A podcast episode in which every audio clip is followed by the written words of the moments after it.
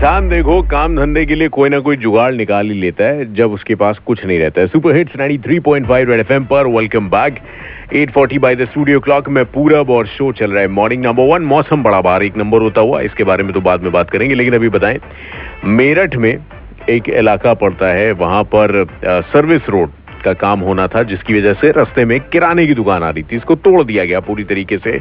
और इसके बाद अब जो, जिसकी रोजी रोटी इस दुकान से चल रही है, उसने क्या किया? उसने अपनी पूरी की पूरी वही दुकान उठाकर अपनी कार के अंदर बना ली। अब वो कार उस जगह पे आके खड़ी होती है और दुकानदारी अपनी भाई साहब शुरू करते हैं। और उसके बाद जो भी पुराने इनके कस्टमर हैं, जो नए कस्टमर हैं, वो सब इनकी सारी शॉपिंग जो है उनकी गाड़ी से कर रहे हैं। क्या बात है?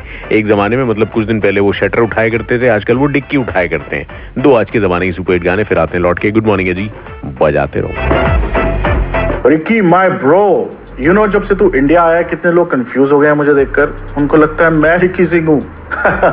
भाई तू कितना फ़ेमस है यार।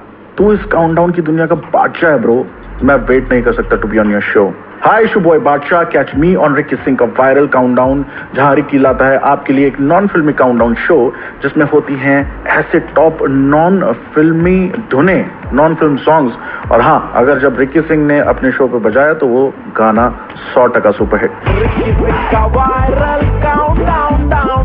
रिकी सिंह का वायरल काउंटडाउन हर फ्राइडे शाम पाँच बजे और